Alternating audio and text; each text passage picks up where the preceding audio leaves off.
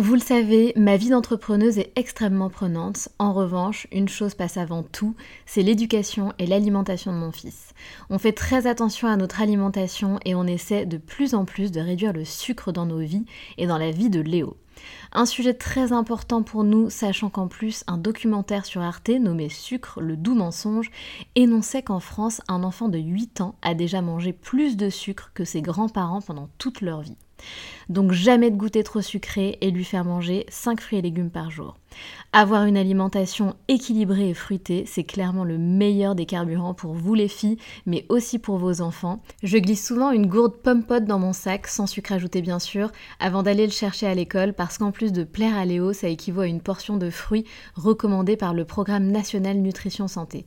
Pour moi, c'est pratique et pour lui, c'est délicieux et ludique. Et maintenant, place à l'épisode.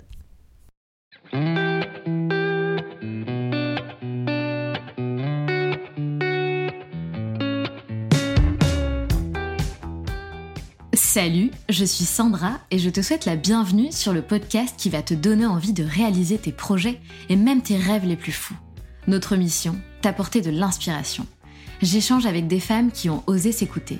Choix de vie audacieux, parcours atypique, projets fous, elles nous dévoilent tout sans filtre.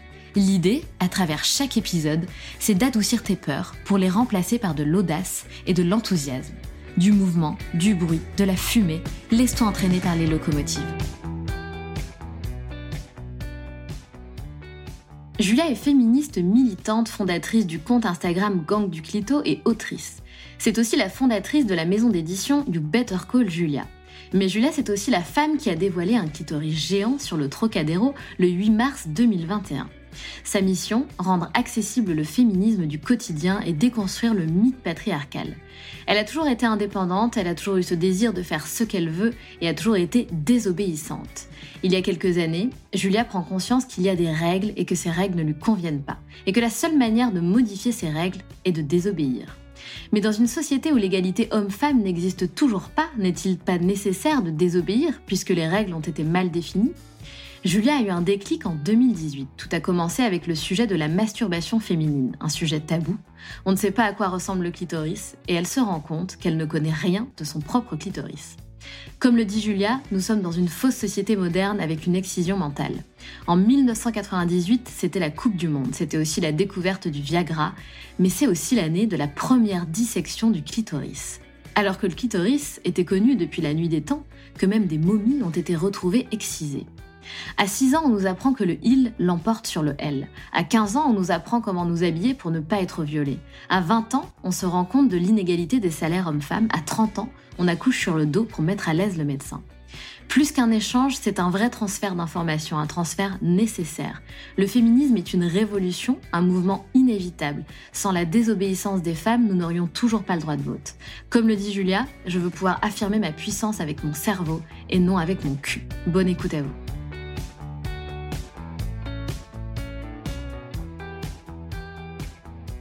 Hello Julia. Hello Sandra. Julia, est-ce que tu peux te présenter, s'il te plaît, en, quelques mots pour nous expliquer un petit peu qui tu es? Alors, euh, je m'appelle Julia Pietri, euh, je suis euh, féministe militante, fondatrice du compte Instagram Gang du Clito. à côté de ça, j'écris des livres et j'ai monté une maison d'édition qui s'appelle Better Call Julia, qui est qui édite euh, pardon uniquement des femmes euh, et qui a pour but de promouvoir, euh, on va dire, un féminisme populaire, de démocratiser, de sans simplifier, mais de rendre accessible, on va dire, le féminisme du quotidien.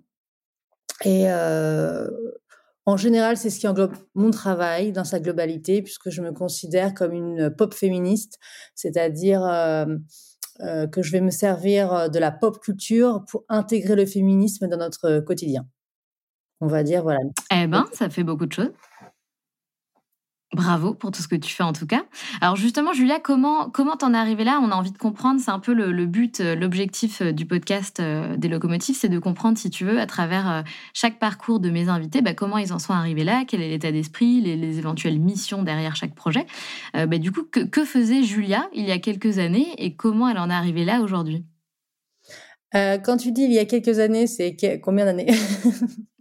Eh ben ouais, il faut remonter un petit peu dans le temps, je dirais jusqu'à tes études peut-être? Ah bah c'est simple, moi je n'ai pas fait d'études, euh, donc euh, si tu veux dire euh, dans, à la vingtaine. ouais, par exemple. la vingtaine, et eh ben j'étais où moi à la vingtaine J'étais, j'avais, j'ai fait quoi? J'étais en Afrique du Sud et je faisais les saisons. Et du coup, j'étais vendeuse l'été et je voyageais l'hiver on va dire, euh, voilà, pour faire euh, c'était ma vie euh, vers 20 ans. Ok. Et alors, la transition entre ta vie, qui avait l'air assez stylée d'ailleurs, vers 20 ans, à maintenant féministe pop, il s'est passé quoi du coup entre, entre toutes ces années? Alors, bon, on va pas rentrer dans une psychanalyse très profonde, mais je pense pas qu'il y ait de cassure. Je pense que tout est lié. C'est un fil. Je pense que on peut même si on dit qu'on a plein de vies, on a en fait on n'a qu'une vie hein, dans le réel. Euh, on n'est qu'une personne, euh, même si on dit qu'on a plusieurs euh, soi, etc. Au fond, on n'a qu'un corps. Enfin, je veux dire, moi, je, je, j'aime bien rester finalement en l'unité, dans la complexité de l'unité de nous-mêmes. Il y a, tu vois, c'est pour ça que j'aime bien parler de féminisme pop. C'est qu'en fait, c'est pas parce que j'ai des vendeuses que finalement je n'étais pas euh, la même personne que je suis aujourd'hui parce que j'écris, si tu veux. Même si pour moi, à la base, euh, à 20 ans, jamais, euh, jamais, mais vraiment jamais, je m'étais dit, tiens, un jour, j'écrirai un livre. Parce que pour moi, dans mon imaginaire, écrire des livres, c'était réservé aux intellectuels le et beaucoup aux intellectuels tout court d'ailleurs. Et, euh, et donc c'était pas quelque chose que j'avais même envisagé. Euh, et je pense que c'est ça le féminisme euh, populaire. C'est-à-dire qu'en fait c'est réussir à, à, à, rendre possible et que les femmes envisagent des choses qui jusqu'à présent euh, n'étaient pas envisageables euh, c'est pas euh, uniquement des lois à légiférer, c'est vraiment, et j'insiste là-dessus, sur notre quotidien, et que ce soit euh, finalement dans notre couple, euh, que ce soit dans notre vie au travail, dans la rue, avec les amis, ou dans notre éducation finalement. Euh, moi, j'étais la, j'ai toujours été la même personne, c'est-à-dire indépendante, euh, vouloir euh, partir, par exemple, en Amérique du Sud à 20 ans toute seule en tant que femme. C'est aussi quelque chose finalement qui est pas banal. C'est aussi quelque chose où on veut s'affranchir, où on se dit que c'est possible, alors que tout le monde nous dit ah non c'est dangereux, tu vas partir toute seule, t'es une femme, mais attention, etc. Mmh. Donc en fait, il y a toujours eu cette idée de, de vouloir faire ce que je voulais.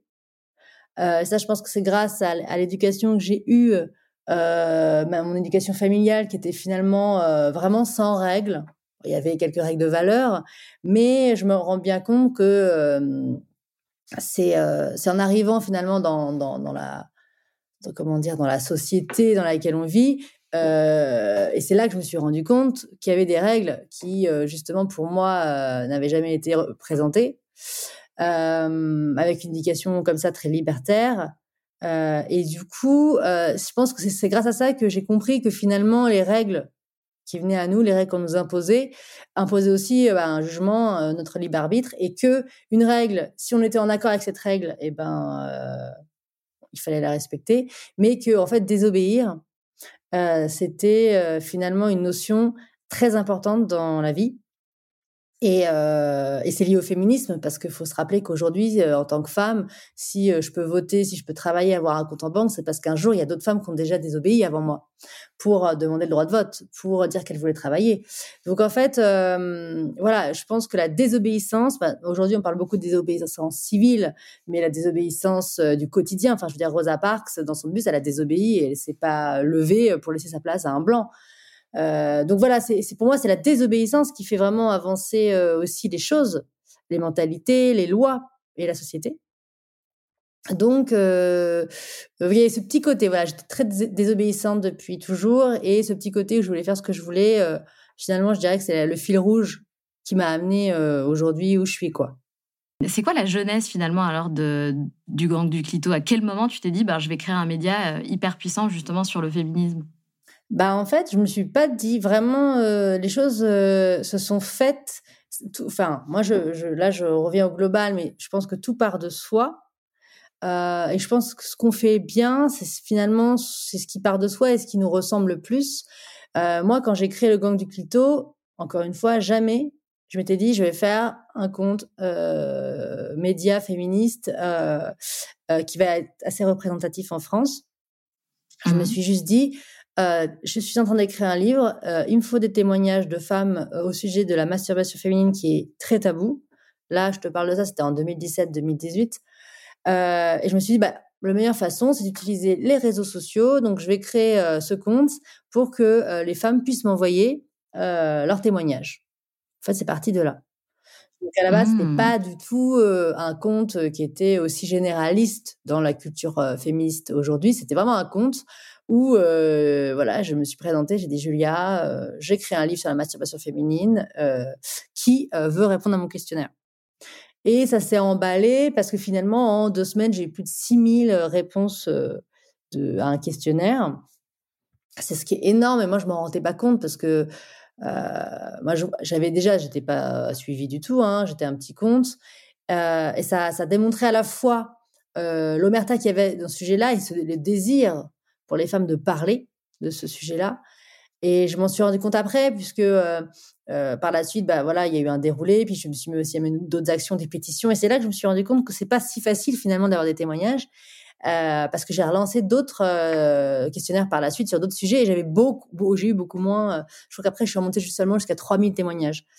ah ouais. Alors que voilà, là, il y a eu vraiment un engouement. C'était quelque chose, je pense, général, sociétal, qui a qui, qui, qui arrivé à pic, parce que je pense que c'est toujours ça il y a beaucoup de femmes hein, qui ont, euh, quand on cherche, et j'en parle dans mon livre, travaillé sur le clitoris avant ou la masturbation féminine. C'était des sujets où j'étais pas la pionnière, la première à parler de ça. Hein. C'est juste qu'il y a un moment où les gens sont prêts, où la société est prête à l'accueillir en masse. Et, euh, et, je pense que, en fait, je suis arrivée à ce moment-là avec mes questionnements, mes questionnements qui étaient des questions personnelles, intimes, qui venaient de moi et qui ont fait écho et résonné en fait avec toutes les autres femmes. Enfin, je dis toutes, en tout cas beaucoup d'autres femmes et à ce mmh moment-là, en fait, arriver à cette même complexité euh, que moi de dire attends attends on vit bien en France euh, on est en 2018 euh, c'est quand même un pays du G20 euh, en mode grande puissance mondiale on veut aller sur Mars enfin, voilà on nous projetait plein de trucs et je me rends compte que merde à 30 ans euh, on m'a pas encore euh, donné à voir l'échographie complète de mon clitoris tu vois euh, là, il y avait une sorte de, ouais, c'était vraiment une gifle mentale. C'était une sorte de, de dissociation, de dis... c'était tellement, en fait, c'était incohérent d'avoir à quel point il y avait des progrès technologiques, sociétaux, etc. Enfin, en tout cas, c'est comme ça qu'on prenait, euh, euh, qu'on prenait notre société moderne, hein, contemporaine. Et à côté de ça, il y avait quelque chose qui était finalement très euh, moyenâgeux où euh, ça représentait quand même 52% de la population mondiale et c'était encore un point d'interrogation.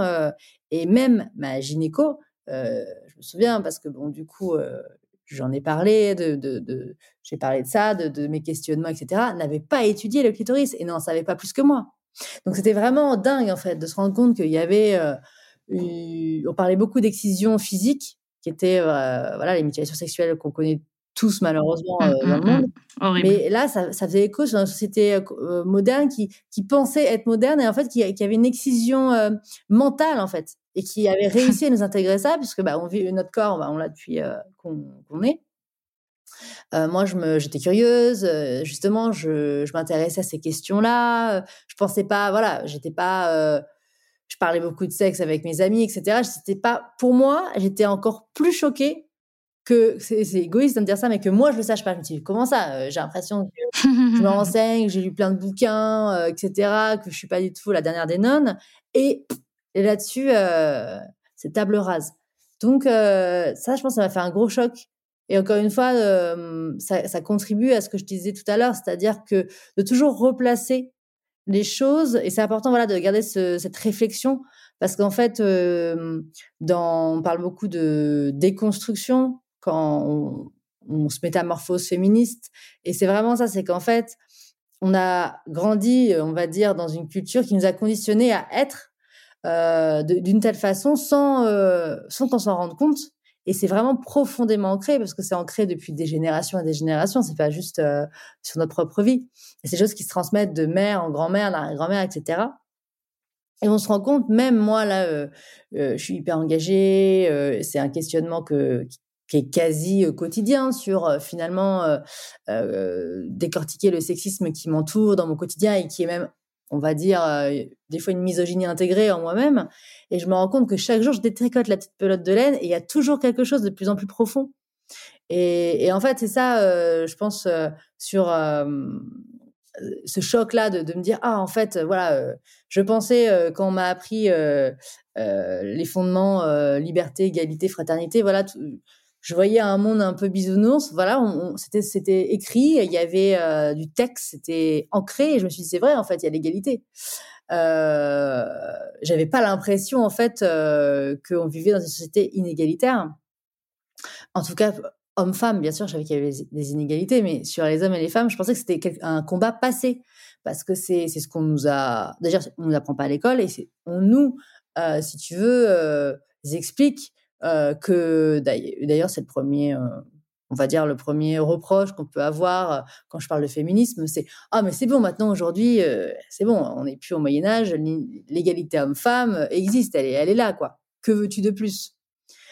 Et, et, en fait c'est là que c'est c'est hyper compliqué parce que tu as à la fois dans le texte, dans la Constitution, dans le droit, euh, si on légifère, euh, oui, euh, bon, bah, légiférer, on est égaux.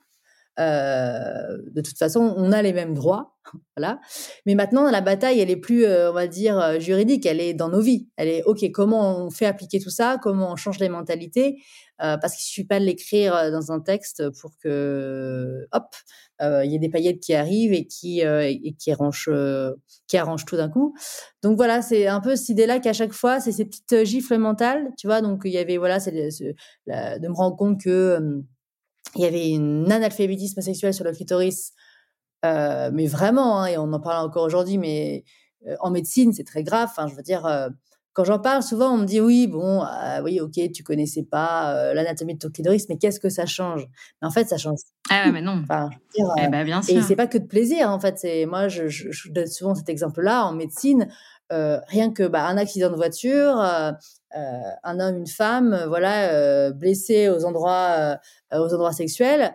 les hôpitaux sont équipés pour réparer euh, par exemple un pénis, vont être équipés et vont avoir des diagnostics et vont avoir appris pour pouvoir gérer cette situation-là. En revanche, nous, euh, par exemple, moi j'arrive avec mon clitoris, bah, je sais pas, j'ai une truc horrible, mais j'ai un accident, voilà, euh, je me suis pris un violent coup qui fait qu'il y a une déchirure, il y a j'en sais rien ce qu'il peut avoir. bah là, en fait, dans la dernière pétition avec d'ailleurs des médecins euh, hyper reconnus, euh, que ce soit euh, le docteur Foldes, Olivier Buisson, etc., qui ont été à l'origine des premières échographies du clitoris, le disent. C'est-à-dire que les hôpitaux ne sont pas équipés pour gérer justement la chirurgie réparatrice des clitoris. Et de Zio, on n'apprend pas euh, les, les choses à l'école de médecine, tout simplement parce qu'il n'y a pas encore un cahier de diagnostic, un cahier de hum. symptômes, un cahier de voilà comment faire si, c'est-à-dire qu'il n'y a pas matière à. Donc en fait, il y a énormément voilà de, choses comme ça qui finalement sont très graves euh, parce que ça déroule beaucoup de choses. Et, d'ailleurs, je rebondis là-dessus. Euh, tu, donc, tu partages beaucoup, beaucoup de contenu sur les réseaux et euh, via d'autres biais aussi, des conférences, etc. Euh, et tu expliques, que, donc c'est quelque chose que la plupart d'entre nous ne savent pas, je pense, que le clitoris a été découvert en 1998, donc ce qui est très drôle, en même temps que le Viagra. Ouais, j'aime bien mettre cette petite comparaison. Eh bah oui, bah bien sûr. Mais, c'est, dingue. C'est complètement dingue. En fait, c'est pour que les gens s'intéressent et disent ah bon et, et qui est justement un parallèle qui, qui permette justement de comprendre l'écart en fait. Mais tout à fait. Qu'on défend.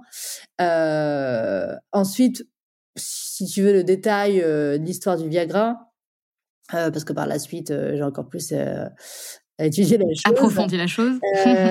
il paraît que finalement, le Viagra a été inventé par erreur, c'est-à-dire qu'il faisait des recherches sur le schéma reproductif euh, je crois, et euh, ils ont trouvé en fait, euh, voilà, que la molécule du Viagra permettait, si tu veux, de, de bander, mais ça a été pas apparemment une erreur. Voilà. c'est ce qui se dit en médecine. Mais pour revenir à, à cette date, euh, moi, elle, était hyper symbolique parce que je m'en souvenais très bien de cette date. 98, pour en tout cas les femmes de mon époque, 90, c'était la Coupe du Monde. Euh, je me souviens très bien l'âge que j'avais, euh, je me souviens très bien de cette époque-là. Et de me dire que c'est à cette époque-là que euh, Hélène O'Connell, qui est une neurologue australienne, euh, se dit tiens, je vais, euh, je vais faire la première dissection du clitoris dans la médecine contemporaine. Euh, c'est quand même dingue. Sachant qu'en fait, c'est ce que j'explique dans mon livre, en fait, le clitoris finalement est connu depuis la nuit des temps. Et on se fout bien un peu de nous, quoi. Parce que finalement, quand je donne l'exemple de l'excision, euh, des momies ont été retrouvées excisées, des momies qui datent du début de l'humanité, mais de euh, je sais plus comment, je sais plus combien d'années avant Jésus-Christ. Donc, et ça prouve bien que le clitoris, si on l'enlève depuis la nuit des temps, on sait bien qu'il existe. Donc en fait, il y a ce parallèle qui met vraiment en, avant la misogynie hein, euh, et de la société patriarcale dans laquelle euh, le monde s'est construit, c'est que le clitoris, on le connaît depuis la nuit des temps, et finalement encore aujourd'hui, on a du mal, on avait du mal à, avoir une, anatomie exacte, sachant que dans les recherches, on a retrouvé des gravures de clitoris euh, qui étaient assez précises, hein, mais qui ont été volontairement euh, oubliés pour ne pas les placer dans les euh, gros livres d'anatomie, de médecine, etc., pour pas qu'il y ait de continuité, en fait. À chaque fois, il y a eu cette, ce désir euh, des médecins, donc des hommes, puisqu'à l'époque c'était des hommes les médecins, il y avait vraiment cette volonté de cacher de, de le clitoris, de, de, le détruire en fait, dans toutes les C'est dingue. Ouais. Et ça, je trouve. On n'est on pas au courant de ça. Enfin, on n'est pas au courant. J'ai pas l'impression que ça soit quelque chose qui soit très. Enfin, tu vois, beaucoup partagé, en fait. Bah exactement. C'est pour ça que, en fait, dans mon livre, Le petit guide de la masturbation féminine, dans lequel euh, j'ai. Enfin, c'est pour, pour ce livre-là, en fait, que j'ai enquêté euh, ma petite histoire et que j'ai. Euh, essayé de, comprendre le chemin, pourquoi voilà le clitoris avait été si longtemps oublié. Et en fait, voilà, on se rend compte que non, il y a eu des tentatives de, de, de, le mettre en avant, de l'expliquer, etc.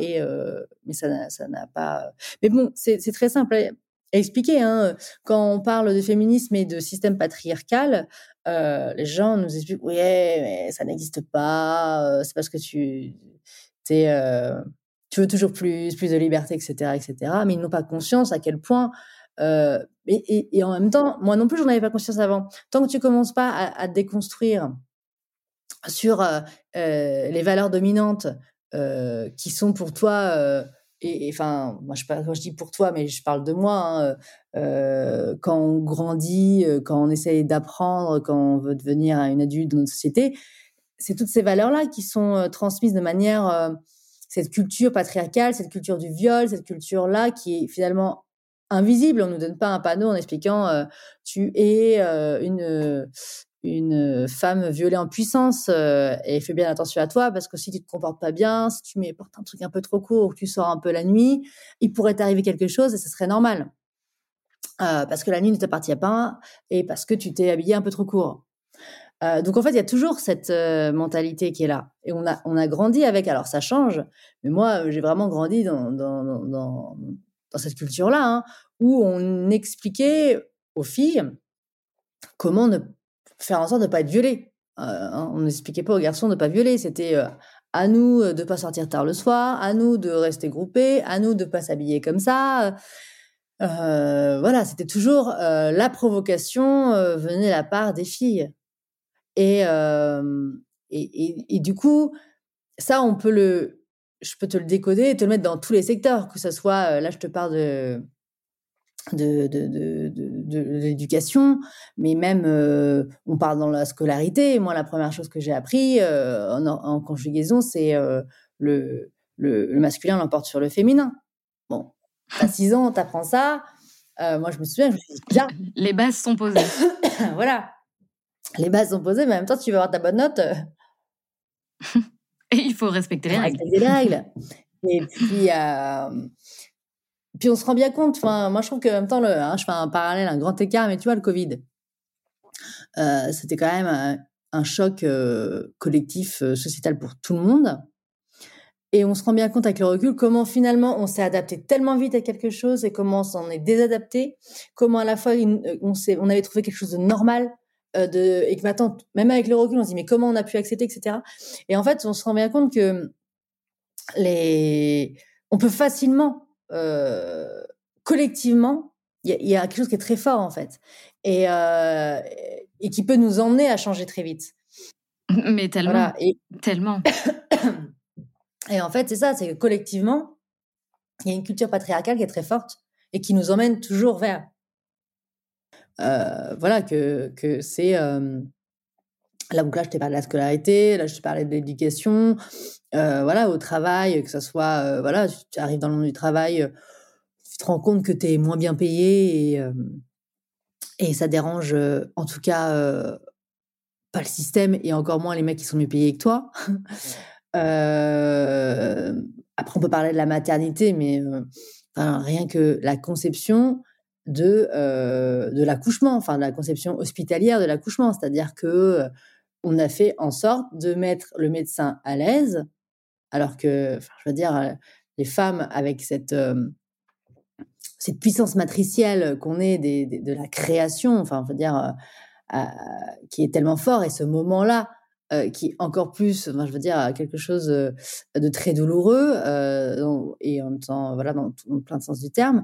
Et on a institutionnalisé que il faudrait que la femme soit sur le dos, à hauteur du médecin, pour qu'il puisse, oui, surtout, ne pas avoir de crampe de dos, avec une lumière dans la gueule, avec une temporalité où on va lui dire voilà, toutes les femmes vont accoucher en tel temps, avec telle fréquence, il va falloir que ça va être pareil. Et si c'est pas, si tu respectes pas ça, on va te foutre des hormones pour que le rythme soit respecté.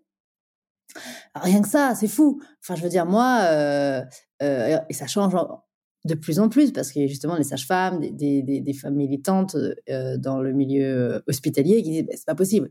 je veux dire, euh, est-ce que vous déjà juste essayer de faire caca allongé C'est quand même difficile. Bon, coucher, c'est peut-être pas la meilleure manière physiologique de toute façon pour, pour voilà, de pouvoir garder sa liberté de mouvance, de pouvoir voilà bouger, de ne pas être obligé de d'accoucher dans la douleur. Ça encore, c'est quelque chose qui reste pourquoi on serait aujourd'hui encore obligé d'accoucher dans la douleur, ne pas pouvoir avoir le choix?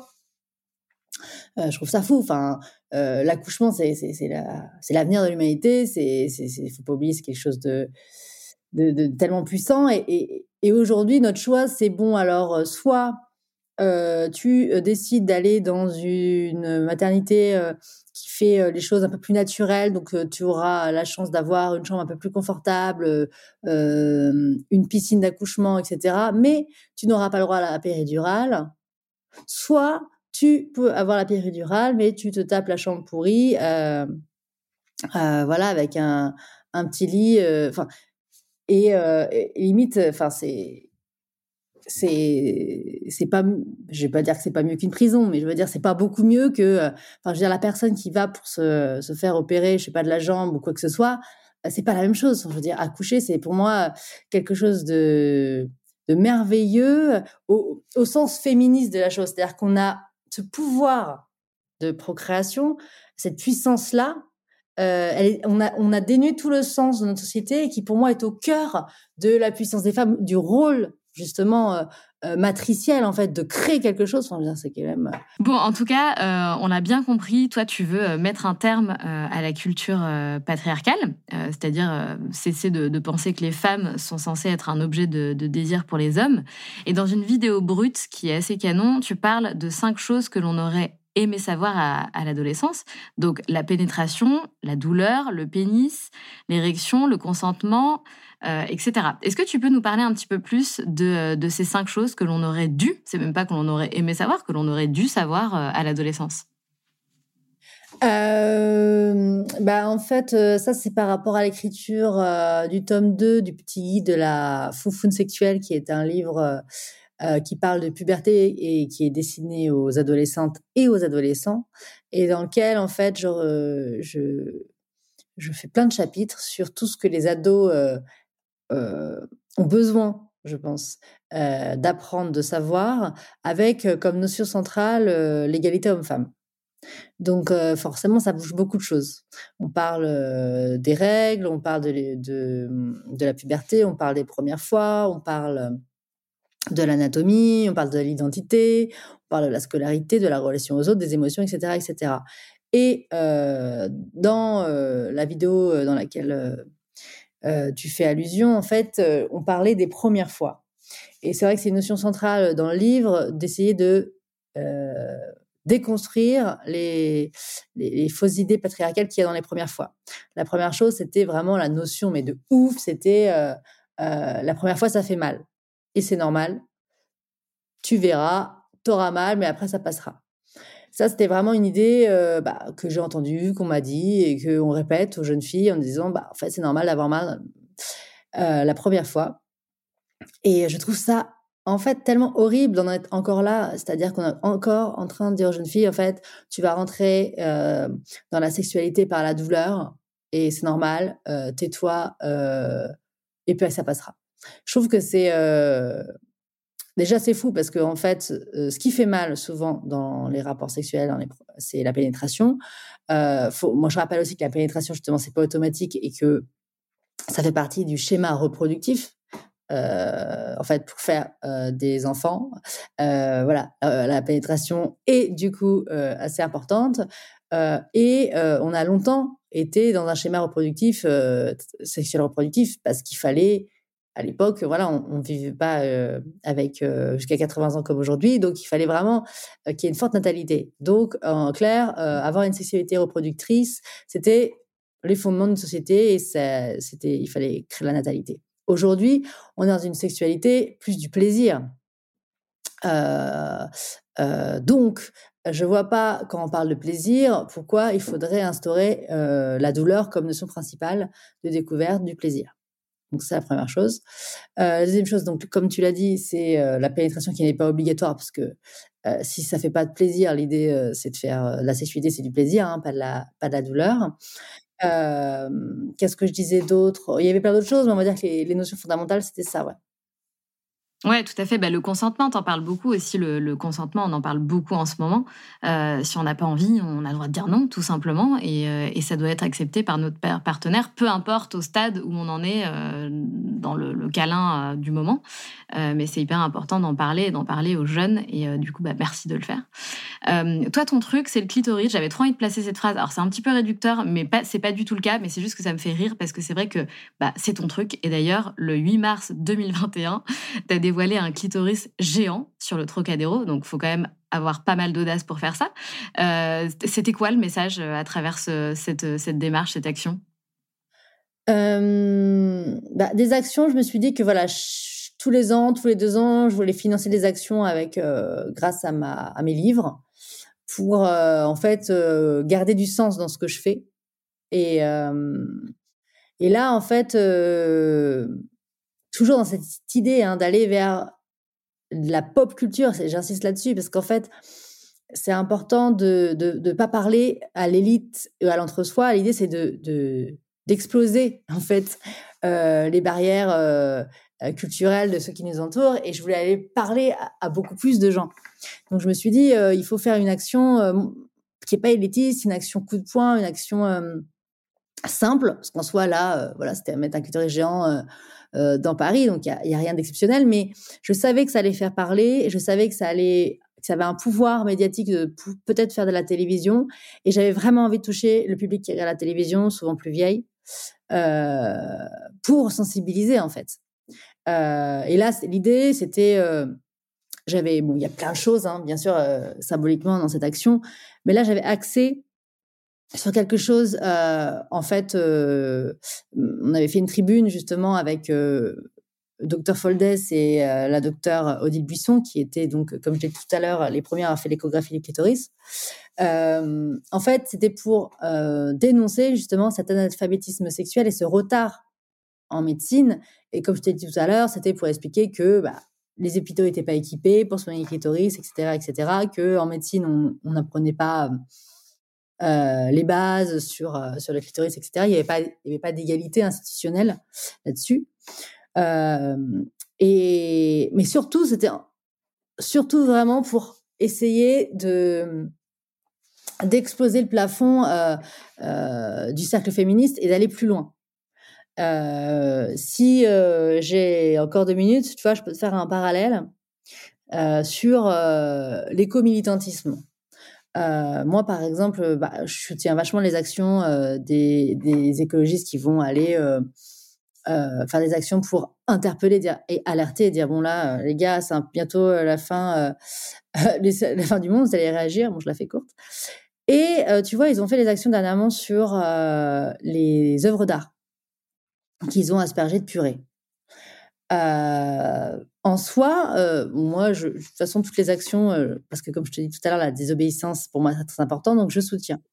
Mais je pense que, par exemple, de, de, de, de faire ça sur une œuvre d'art, ça parle que à l'entre nous, enfin, aux personnes qui sont déjà convaincues et qui, qui pour moi, ont justement un intérêt pour l'écologie. Parce que je vois sur les, moi je suis en campagne et je vois avec les gens avec qui je parle, ils vont me dire quoi Ils vont me dire, ils comprennent pas le lien entre, bah ils sont cons, ils aspergent des œuvres d'art, ils comprennent pas le lien entre l'œuvre d'art et les problèmes écologiques, les problèmes climatiques, parce que c'est trop loin. Faut faire le lien entre mais pourquoi les gens réagissent finalement, pourquoi ça fait la ligne des médias parce que on, met de la purée sur un tableau et que le monde s'effondre et personne n'en parle, etc. tu vois, c'est trop compliqué et ça parle que à l'entre-soi. Et du coup, ça fait des actions qui vont diviser.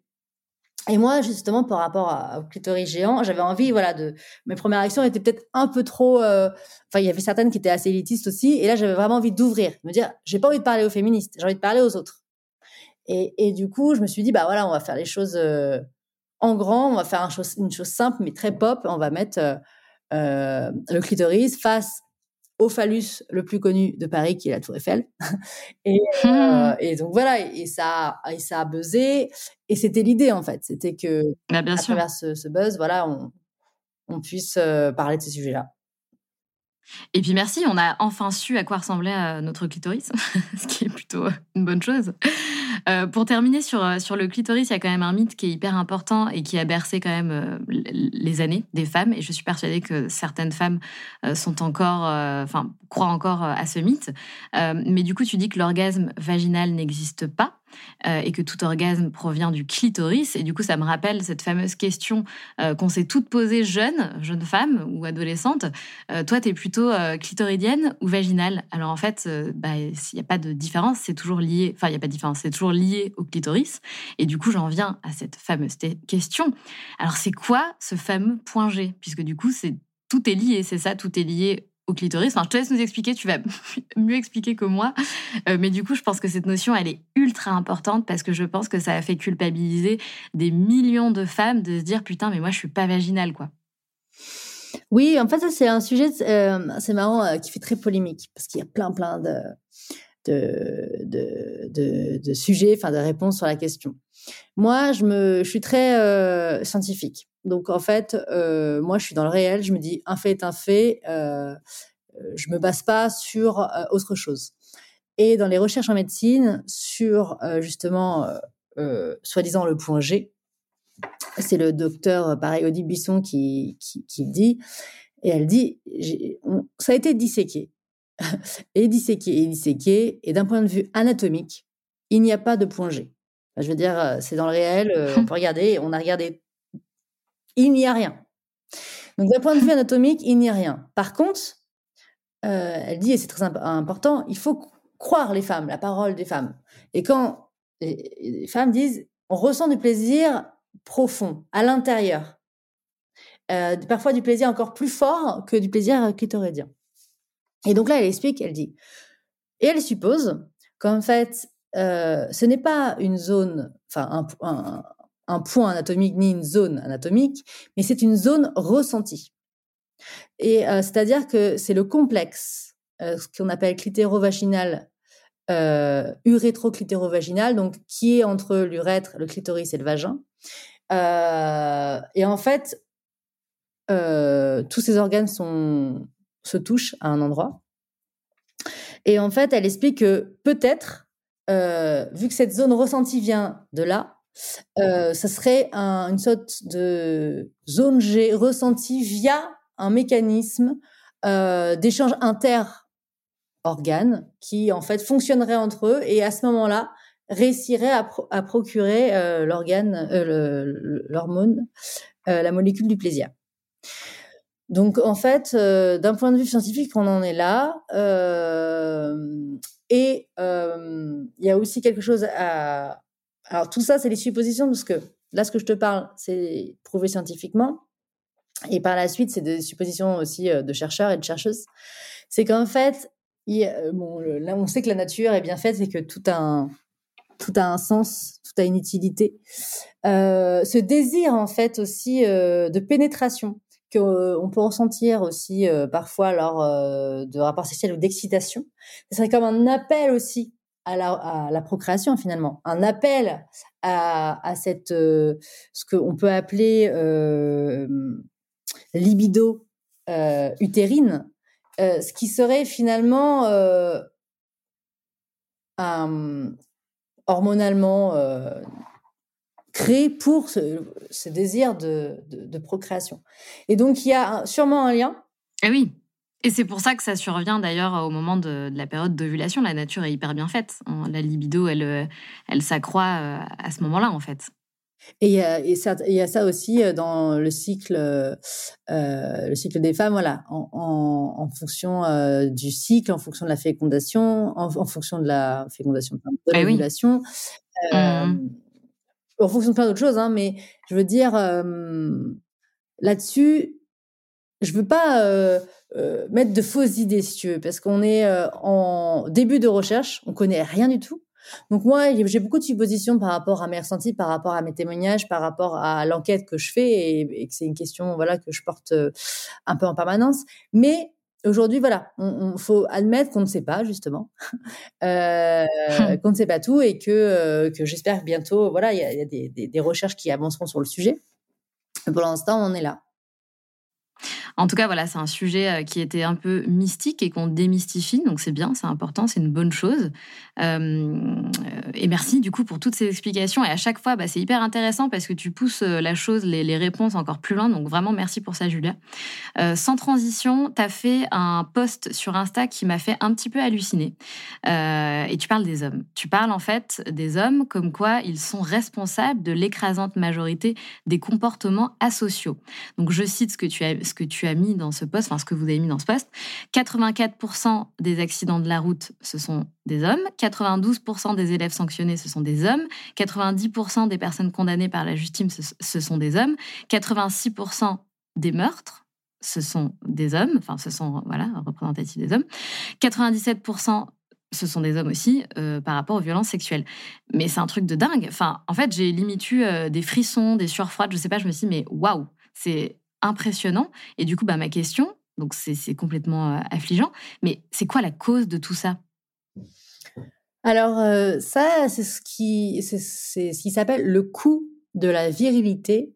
Et en fait, c'est euh, une sociologue qui s'appelle Lucille Pétavin qui a fait cette recherche et une étude. Hein. Elle en a fait un livre, Le coût de la virilité. Et euh, c'est extrêmement, euh, je suis d'accord, choquant. C'est encore une chiffre mentale de se dire, mais en fait, oui, et on le sait, mais pourquoi on s'en rend pas compte? Je veux dire, à un moment, euh, bah, bien sûr, on sait que dans les prisons, c'est plus des hommes, on sait que les incivilités, c'est des hommes, etc., etc. Tout à fait.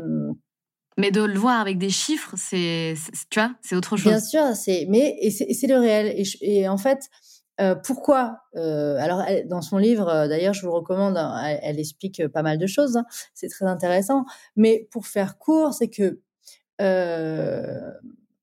dans l'éducation, dans les rôles sexistes qui sont attribués aux femmes comme aux hommes, en fait, la, virilité des hommes est valorisée. Euh, le mauvais comportement des hommes est valorisé. Euh, alors que chez les femmes, beaucoup moins. Euh, justement, nous, en fait, on va accepter beaucoup moins de choses d'une femme, on va valoriser beaucoup moins, bah, pas du tout les comportements justement de désobéissance, d'incivilité. C'est-à-dire qu'une femme, euh, c'est euh, ça doit être droite, euh, sage, responsable, et même dans l'éducation, enfin, on voit dans ce que va supporter dans les petites filles, les petits garçons. C'est-à-dire que un petit garçon turbulent, ah, bah, c'est un garçon, une petite fille turbulente, elle a un problème. c'est, c'est, voilà, c'est dans ce qui est valorisé, c'est-à-dire que la virilité, se battre, la violence, c'est valorisé. Ah bah oui, si tu es un homme, tu vois, c'est l'idée. Sinon, tu es, encore une fois, en employant le, vocable de la société patriarcale, tu es une tapette, tu es une fille, tu pleures, tu as des émotions, etc. Non, ça c'est réservé aux femmes, les émotions. les hommes, c'est voilà la force, c'est la bagarre, c'est la guerre. Et du coup, en fait, c'est quelque chose qui, vu que c'est valorisé, qui a été, enfin, qui, est institutionnalisé aussi. Et on le retrouve, voilà, avec ces chiffres euh, qui sont assez fous. Euh, mais euh, voilà, c'est, je pense que c'est vraiment. après, elle explique dans son livre, mais c'est toute une, c'est toute une question de, de, culture, hein, de, de de, culture, de conditionnement, d'éducation. Euh, et euh, par exemple, tu vois, sur l'histoire des féminicides, donc euh, des, meurtres de femmes, là, on les compte par centaines chaque année.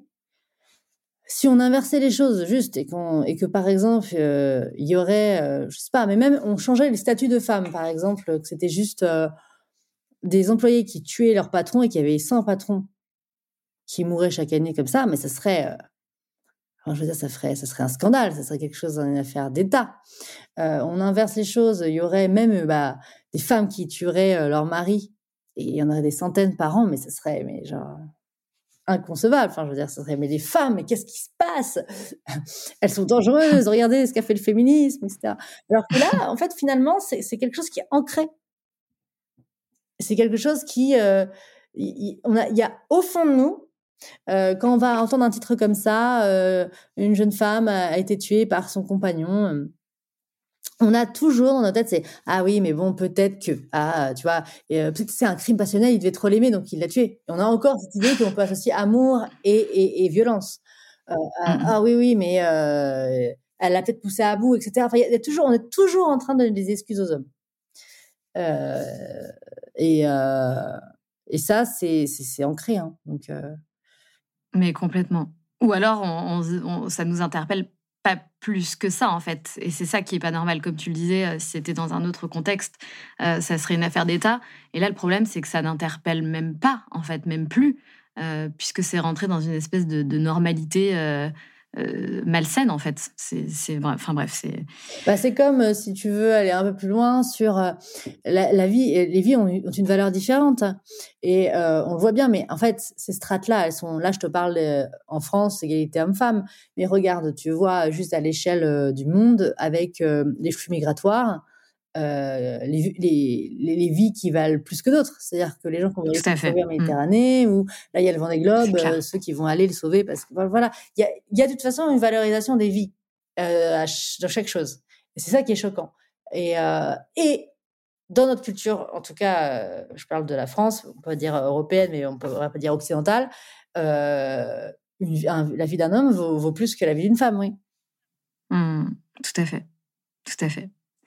Euh, c'est des sujets qui sont passionnants euh, et on, sent que tu es, euh, passionné, ça te transporte, c'est vraiment ta mission de vie et c'est assez incroyable. Pour terminer cet échange, j'aimerais citer une partie d'un texte que tu as écrit, sinon ça serait un peu long, bien que là c'est déjà un petit peu long, et, que je trouve que, voilà, c'est hyper parlant, c'est hyper fort. donc je me permets de, citer une partie de, ce, texte que tu as écrit. donc tu as dit, je veux pouvoir affirmer ma puissance avec mon cerveau et non avec mon cul, parce qu'une femme est tuée tous les trois jours par son compagnon, parce que 73% des tâches ménagères sont encore effectuées par des femmes, parce qu'une femme est dix fois plus exposée aux injures sexistes, parce qu'une femme risque sa vie en rentrant seule la nuit, parce que je ne veux plus avoir peur, parce que le porno conventionnel massacre le sexe, parce que les dictats du mal alpha détruisent les hommes, parce que dans le secteur du numérique, 15% seulement sont des femmes, parce que la publicité nous montre des seins et des culs d'adolescentes de 13 ans pour vendre des bougies parfumées, parce que la domination du capitalisme patriarcal dévaste nos vies, je ne veux pas continuer à être un sexe à baiser ou à vendre. Incroyable ce texte. Euh, je, je, trouve que c'est parfaitement écrit. Euh, c'est fort, c'est poignant, ça. Euh, j'adore, enfin j'adore. C'est bizarre de dire j'adore, mais ça interpelle, tu vois. et du coup, j'ai une question. J'ai une question liée à ça, liée au féminisme et liée au combat. Est-ce que finalement, tout ce qu'on est en train de faire, parce que moi aussi, bah, je suis une, à ma petite échelle une petite féministe dans l'âme, est-ce que finalement, on n'est pas dans un espèce de, concours d'ego, euh, tu sais, dans un combat euh, et, tout ça. Est-ce que finalement, ça ne fait pas que monter davantage euh, les hommes contre les femmes?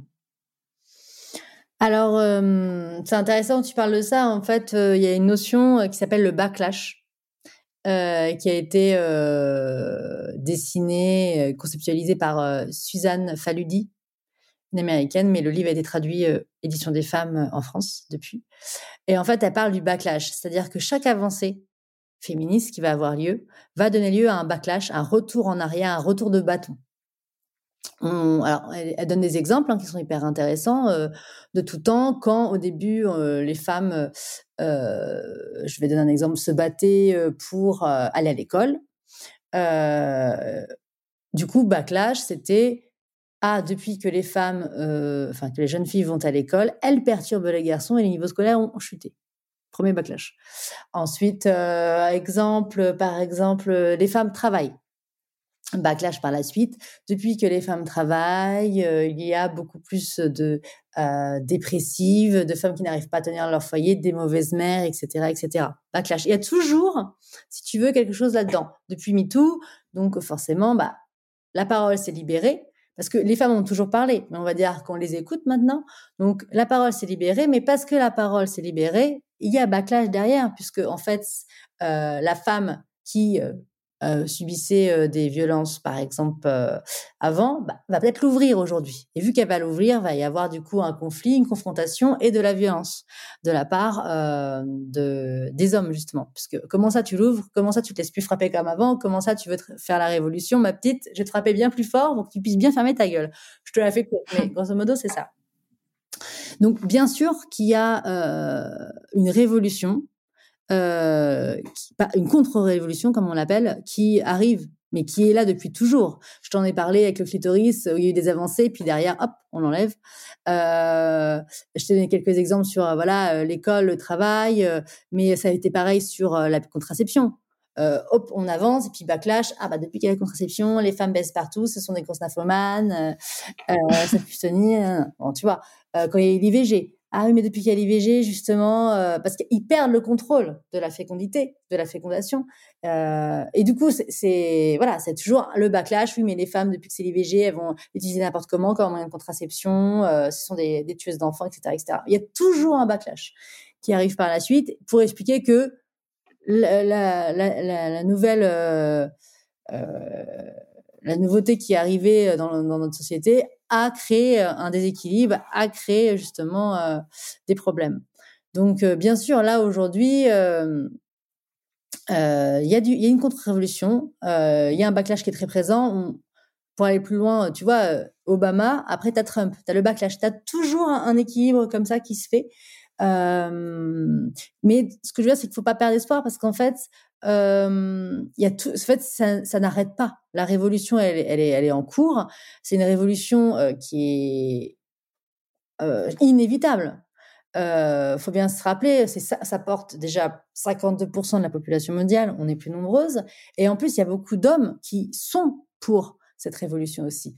Donc, c'est un mouvement qui est en cours, qui est inévitable. Et actuellement, on est, si tu veux, euh, faut pas l'oublier, ça fait euh, voilà en 50 ans, on a vécu beaucoup plus d'avancées historiques féministes qu'en 2000 ans d'histoire. Euh, enfin, tu vois, si on revient 60 ans en arrière, euh, on n'avait pas encore le droit de vote. Enfin, je veux dire, il euh, faut, mmh. bien se rappeler ça. nos grands-mères ne pouvaient pas conduire. Hein. Nos grands-mères ne pouvaient pas mmh. travailler sans, sans que leur mari leur dise oui, c'est bon, tu peux travailler. Donc, c'est pas loin en fait. Donc voilà, c'est une révolution qui est en cours, qui pour moi est inévitable. par contre, faut pas se leurrer. Oui, il y a des gens qui vont s'y opposer euh, dans, dans toutes les révolutions. Euh, et euh, voilà, c'est là qu'il faut, euh, faut, pas perdre espoir. Euh, il faut rester, faut, rester dans cet élan. mais je pense que c'est quelque chose qui, moi, je vois en tout cas, je m'arrêterai là-dessus, mais pour parler de moi, intimement, la révolution que j'ai, que je vis intérieurement de féministe, jamais je pourrais revenir en arrière. C'est-à-dire que une fois qu'on a des clés, qu'on a détricoté, qu'on a acquis des choses, on peut pas revenir en arrière, c'est trop tard en fait. Euh, on va pas me refaire vivre euh, dans une liberté beaucoup plus limitée. J'ai goûté à la liberté et je vais la garder. Donc, si tu veux, toutes ces choses-là, je pense que c'est voilà, chaque génération avance, avance. Tout à fait.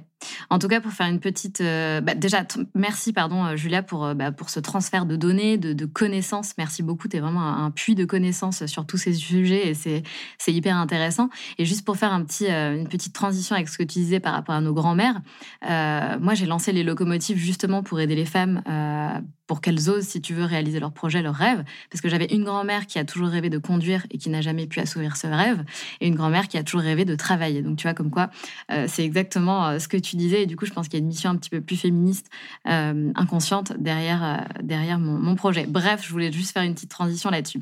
Julia, pour terminer euh, cet échange, on a toujours trois questions rituelles dans le podcast. La première question, c'est quel était ton rêve de petite fille? Mon rêve de petite fille, c'était un truc galactique. je voulais réussir à, à imaginer le vide. Waouh Ça me faisait peur. C'est assez incroyable, c'est assez deep, ok. Euh, très bien. Euh, deuxième question, est-ce que tu as un mantra dans la vie, une phrase qui te guide? Ah ouais, moi je suis, euh, je suis la mode cuculande, j'ai plein de phrases que j'adore. celle qui me porte depuis vraiment toujours, enfin depuis toujours, hein, je ne suis pas à 10-12 ans on va dire, c'est le passé nous retient, le futur nous tourmente, c'est pour cela que le présent nous échappe.